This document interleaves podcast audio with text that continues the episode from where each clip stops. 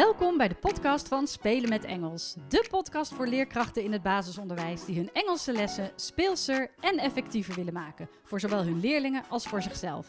Mijn naam is Laurent en ik vertel je alles wat je wil weten over Engels. Hoe bedenk je inspirerende, afwisselende en communicatieve lessen? Hoe zorg je ervoor dat al je leerlingen betrokken zijn en blijven? Hoe wordt en blijft Engels een vast onderdeel van jullie onderwijsaanbod? Kortom, alles wat je wil weten over Engels op de basisschool. Ik wens je veel plezier met luisteren. Wat leuk dat je weer luistert naar de nieuwe podcastaflevering van Spelen met Engels. In de vorige aflevering gaf ik je drie werkvormen voor de bovenbouw. En eigenlijk was ik wel lekker op dreef, dus ik dacht, ik heb nog een paar werkvormen voor je. Ook deze zijn eigenlijk weer vooral geschikt voor de midden- en bovenbouw. Dus voor leerlingen die al wat meer ervaring hebben met Engels en ook wat makkelijker Engels kunnen spreken, lezen en schrijven. Goed, um, ik heb er denk ik vier voor je. Maar ik weet het nog niet precies. We zien het wel. We beginnen in ieder geval met de eerste. En uh, wat je daarvoor nodig hebt zijn uh, nou, dat leerlingen in ieder geval uh, kunnen schrijven en lezen in het Engels. Je geeft alle leerlingen een blaadje en ze maken daarop zes kolommen. Laten we de werkvorm categories noemen. Dus in, die zes kolommen schrijven ze uh, ook zes categorieën. En dan ga je ervan uit dat ze die zes categorieën, die zes thema's, al hebben geoefend eerder dit jaar of eerdere jaren. Denk bijvoorbeeld aan thema's als My School, My House, My Hobbies. Uh, my Sports, uh, wat kunnen we nog meer bedenken? My Family en My Clothes, ik noem maar wat. Dan heb je zes categorieën. Um, die schrijven ze bovenaan de kolommen. Als je denkt, nou, dat vind ik te veel gedoe, dat duurt te lang, kun jij natuurlijk ook gewoon zes, van tevoren al die zes kolommen typen, uh, kopiëren en aan leerlingen uitdelen.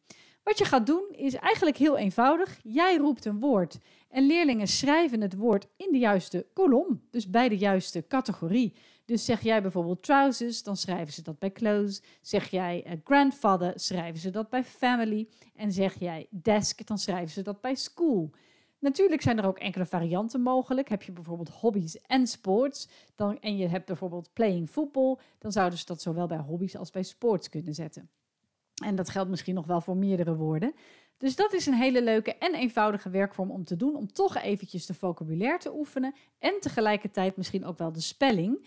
Um, want wat je daarna doet, om het na te kijken, is dat je dan de juiste woorden in de juiste kolommen laat zien. Bijvoorbeeld op het digibord, of je schrijft tegelijkertijd mee als je nakijkt. Maar je kan het ook al helemaal kant en klaar hebben, zodat leerlingen dat zelf kunnen nakijken en ook gelijk even de spelling kunnen checken. Vooral in groep 8 wordt dat wel steeds belangrijker. Dus dat is categories, zes kolommen. Kan natuurlijk ook vijf kolommen zijn of acht. Het is maar net uh, hoe moeilijk of hoe makkelijk je het wil maken. Jij roept een woord en leerlingen schrijven het woord over in de juiste kolom.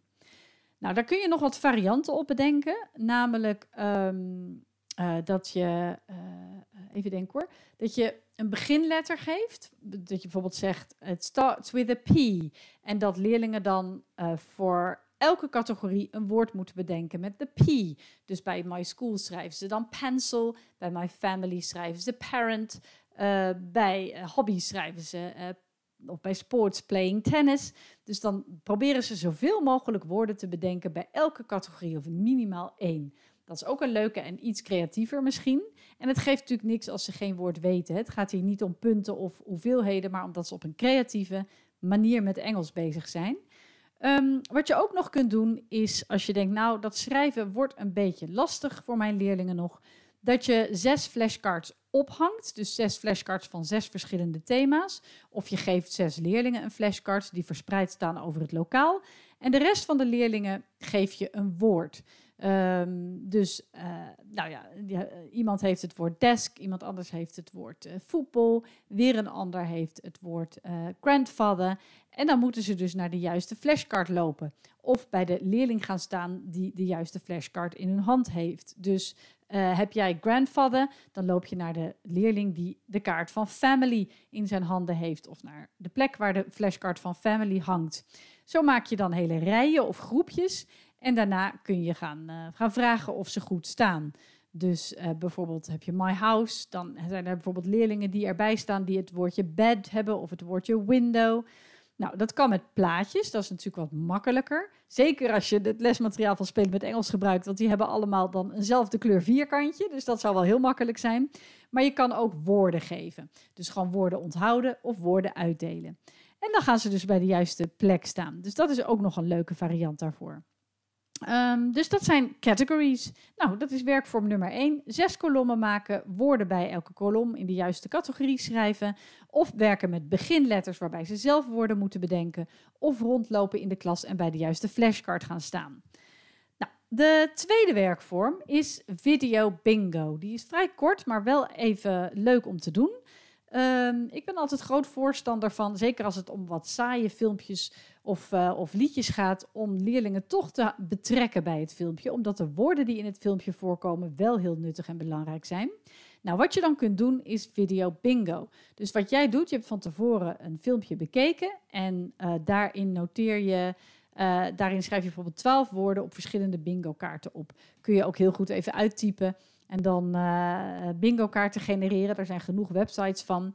En vervolgens uh, print je die uit. Geef je elke leerling of elke twee leerlingen een bingo kaart. En je speelt het filmpje af of het liedje. En elke keer als ze een woord horen wat op hun bingo kaart staat, mogen ze dat afkruisen. Dus uh, het voordeel daarvan is dat leerlingen extra goed opletten. En ja, dat je zo ook weer de vocabulaire oefent. Nou, vind je dat te veel gedoe, zo'n bingo kaart maken, dan kun je natuurlijk ook gewoon rijtjes woorden maken. En dan zet je daar ook woorden in die niet in het filmpje voorkomen. En dan moeten leerlingen uh, de juiste woorden omcirkelen. Dus bijvoorbeeld, uh, je, je, je, geeft een rijtje van twaalf woorden en er komen maar zes woorden daadwerkelijk in het filmpje of in het liedje voor. En hebben ze dan aan het eind van het liedje of van het filmpje de juiste woorden omcirkeld. Dus die is ook nog leuk om te doen. Video bingo. Um, leerlingen kunnen eventueel ook zelf woorden noteren op de, op de bingo kaart. Zeker als ze al een tijdje met het thema bezig zijn. En jij zegt dat je nu een filmpje gaat kijken wat ook weer betrekking heeft op dat thema. En dan kun je gewoon zeggen, joh, bedenk maar negen woorden die jij nog onthouden hebt van dit thema. En dan gaan we wel zien of het in het filmpje voorkomt. Hoeft natuurlijk niet eens, maar hoe leuk is het als het wel zo is? En ook dan moet je weer duidelijk van tevoren zeggen: het gaat niet om winnen, het gaat niet om dat je precies die negen woorden hebt. Het gaat erom dat jij bezig bent met de woorden die we hebben geoefend, dat je goed naar, het video, naar de video luistert en kijkt. En ja, hoe leuk is het dan als de woorden die jij toevallig hebt opgeschreven ook nog eens voorkomen in het filmpje? Dus dat is ook een leuke om te doen: video bingo. De derde werkvorm is roll the dice. Je hebt uh, uh, dobbelstenen nodig en uh, het liefst ook wel een set met flashcards of memories die bijvoorbeeld verspreid over het lokaal hangen of die per groepje op een tafeltje liggen. Nou, wat je doet is eigenlijk vrij eenvoudig. Het is wel belangrijk dat leerlingen ervaring hebben met Engels schrijven en met het thema. Dus het is echt iets wat je doet in de oefenfase.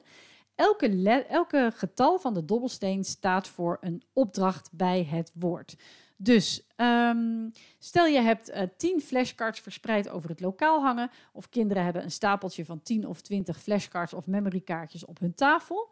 Nou, dan draaien ze bijvoorbeeld de eerste flashcard om. En uh, daar staat een, uh, nou, wat zullen we eens doen? Uh, een pen op. Dus een plaatje van een pen. Nou, dan gaan ze met de dobbelsteen gooien. Wat kun je doen? Elk getal staat voor iets. En ik geef hier wat voorbeelden, maar als jij zelf nog leuke ideeën hebt, kun je die natuurlijk ook gebruiken. Bij, uh, als ze één rollen, dan moeten ze gewoon letterlijk vertellen wat het woord betekent. Dus niet vertalen, kun je eventueel ook nog voor kiezen, maar liever niet. Maar um, omschrijven. Dus uh, you can write with it. We've got it in our classroom. You can write with it in blue. uh, in black, in red, all kinds of colors. Um, it's not made of wood, so it's not a pencil. Uh, nou, en dan komen ze uiteindelijk, uh, als, als de andere de klasgenootjes het goedkeuren, van ja, goed omschreven, dan is dat dus de pen. Dus uh, als je de kaarten of de memorykaartjes al echt op de tafel hebt liggen, weet iedereen al dat het om een pen gaat. En kunnen ze dus elkaar helpen of zeggen, ja, we vinden dit goed genoeg, de volgende leerling mag. Als je de flashcards verspreid over het lokaal hebt hangen, zullen de leerlingen eerst nog om zich heen moeten kijken van welk woord heeft hij nou eigenlijk gekozen? Welk woord is hij aan het omschrijven? Dus dat is ook nog een optie. Dus bij één omschrijf je het woord zo goed mogelijk en zo duidelijk mogelijk in het Engels. Bij twee maak je een zin waarin het woord voorkomt. I'm writing with a pen. My pen is in my pencil case. My favorite pen is blue. Or my favorite pen is a fountain pen. Dus ze maken een zin als ze twee gooien. Als ze drie gooien, verzinnen ze bijvoorbeeld een rijmwoord. Of een synoniem, of juist het tegenovergestelde. Dus nou ja, verzin maar iets wat, je, wat jij denkt dat leuk is. Of uh, alle drie. Die is best lastig, een rijmwoord of een synoniem bedenken. Maar juist ook wel weer een uitdaging. En weer geldt, als ze het niet weten, geeft het niet. Misschien weet een klasgenootje het wel, misschien weet niemand het. Gooien we gewoon nog een keer voor een ander getal. Dus daar moet je dan ook weer niet al te moeilijk over doen. Is jouw leer, ja, zijn jouw leerlingen juist heel erg competitief ingesteld en houden ze wel een beetje van, uh, van een wedstrijdje? Ja, dan kun je bijvoorbeeld zeggen, je krijgt een punt uh, als je een rijmwoord weet te bedenken. Maar goed, dat is, dat is helemaal aan jou. Um, bij pen zou je dan kunnen een rijmwoord kunnen bedenken als hen. Uh, en een synoniem, ja, dat is nog best lastig. Want een pencil is natuurlijk niet een synoniem. En het tegenovergestelde zou misschien een, een pencil kunnen zijn. Of Tipex, hè, zoiets. Of uh, een eraser.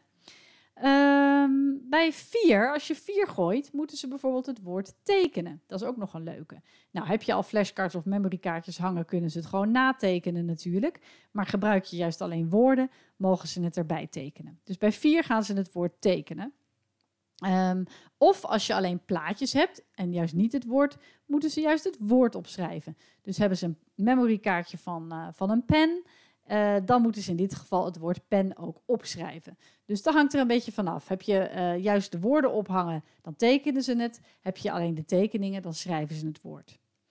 Bij vijf, gooien ze vijf, dan moeten ze um, het woord bijvoorbeeld uitbeelden. Dus dat is ook een leuke. Act it out. Komt er een beetje toneelspel bij kijken. En gooien ze zes, dan moeten ze het woord spellen. Maar dat is alleen mogelijk als je bijvoorbeeld al het alfabet hebt geoefend. Dus dan zeggen ze P-I-N. En dan kan de rest ook weer zeggen of dat goed of fout is. Dus heb je zelf nog ideeën, dan kun je die natuurlijk ook gerust uh, gooien. Je kan ook zeggen, als je drie gooit, mag je nog een keer gooien. Uh, of mag je het volgende kaartje pakken. Of mag je het kaartje aan iemand anders geven. Dus je kan er ook wat meer spelelementen in brengen. Maar uh, dit is roll the dice. Dus oefenen met woorden.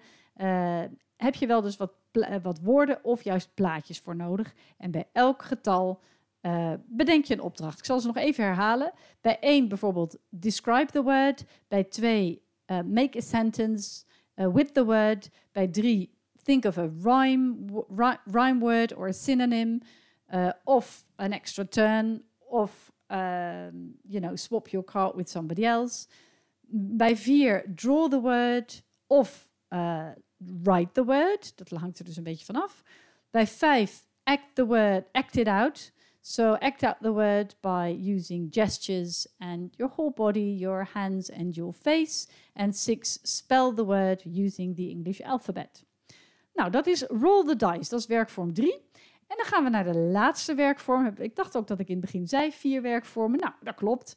Um, en dat is a conversation competition dan is het wel handig als leerlingen ook daadwerkelijk een beetje Engels kunnen spreken. Want wat je doet is, uh, leerlingen werken in tweetallen en je zet een timer aan. Nou, het kan bijvoorbeeld 30 seconden zijn of een minuut. En dan moeten ze minimaal 10 woorden van het thema waar ze op geoefend hebben in hun gesprekje verwerken. Nou, dat is natuurlijk ook heel leuk en best een uitdaging. En ze moeten ook echt samen spreken. Dus het is niet zo dat de ene leerling helemaal aan het woord is en de ander helemaal niet. Um, dus uh, je krijgt een bepaalde tijd. Je begint een gesprekje. Hello, uh, what are you doing? I'm writing with my pen. Nou, het woord pen komt erin voor, want dat was het thema. Dus dan hebben ze er alvast één. What are you writing with? Oh, I'm using my pencil. Nou, dat is dan woord twee. Oh, look, the teacher is coming our way. Nou, teacher was ook een woord, dus dat is dan drie. Dus binnen, uh, ze moeten eigenlijk heel spontaan een gesprekje beginnen. Maar binnen dat gesprekje wel tien themawoorden gebruiken. Of vijf, als je denkt van nou, ik vind tien wel veel. Of acht. Uh, en jij kan dan samen met de, klasgenoten of jij alleen jureren. Of inderdaad daadwerkelijk wel de woorden uh, gebruiken van het thema. En of ze hem ook wel in de juiste zin gebruiken. Want ze kunnen niet natuurlijk gewoon maar die woorden opnoemen. Het moet wel echt verwerkt zijn in een gesprekje. Dus daar kun jij heel goed de jury voor zijn natuurlijk. Is het met tijd wat lastig, kun je dat natuurlijk ook zonder tijd doen. Dus geen tijdsdrukker opzetten. De rest van de leerlingen luisteren, de rest van de leerling luistert. Dus eigenlijk heb je ook gelijk input voor de rest van de klas. En zo kun je iedereen aan bod laten komen. Ehm, gaat dat goed, dan kun je leerlingen überhaupt in tweetallen laten werken, als ze dat eenmaal doorhebben. Maar ik zou dat eerst wel klassikaal, klassikaal doen. Nou, dat waren eigenlijk de vier werkvormen. Heb ik even in uh, eh, 15 minuutjes verteld. Misschien ging het wat snel, maar ja, uh, zet hem gerust even op stop, spoel terug en, uh, en schrijf mee. Ik denk dat deze zeker leuk zijn om te gebruiken als je al wat verder bent in een thema. Dat leerlingen wat meer vertrouwd zijn met het themawoorden en dus daar ja, wat meer uh, ja, activiteiten mee kunnen doen. Hè? Dat je niet alleen maar saai werkbladen aan het maken bent, maar juist ook met elkaar spelletjes aan het doen bent aan het, en aan het spreken bent. Nou, ik hoop dat je deze werkvormen leuk vond. Een lekkere korte podcast. Dus uh, ik zou zeggen, ga er gelijk eentje uitproberen in je groep. En laat me dan ook gerust weten hoe het ging. Dat vind ik altijd leuk om te horen.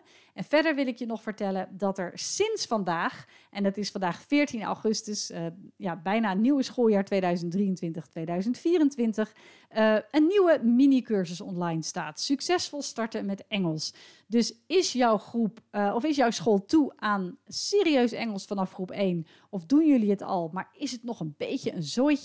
Dan uh, kan ik je deze mini-cursus aanraden, want daar ga, daar ga je compleet leren hoe je stap voor stap Engels op de juiste manier implementeert. Daarnaast krijg je nog een aantal gratis documenten, dat is natuurlijk altijd leuk. En uh, uh, als je voor 1 oktober 2023 aanmeldt, ook nog eens een leuke korting. Dus neem gerust een kijkje op de site bij online cursussen en dan naar succesvol starten met Engels. Neem daar gerust eens een kijkje. Nogmaals veel plezier met de werkvormen en tot de volgende podcast. Wat leuk dat je luisterde naar deze podcast. Heb je nog vragen? Bijvoorbeeld over het voorbereiden van een les, het uitvoeren van een werkvorm of over Engels bij jou op school? Of wil je misschien meer weten over de studiedagen, de online cursussen en het lesmateriaal dat Spelen met Engels verzorgt?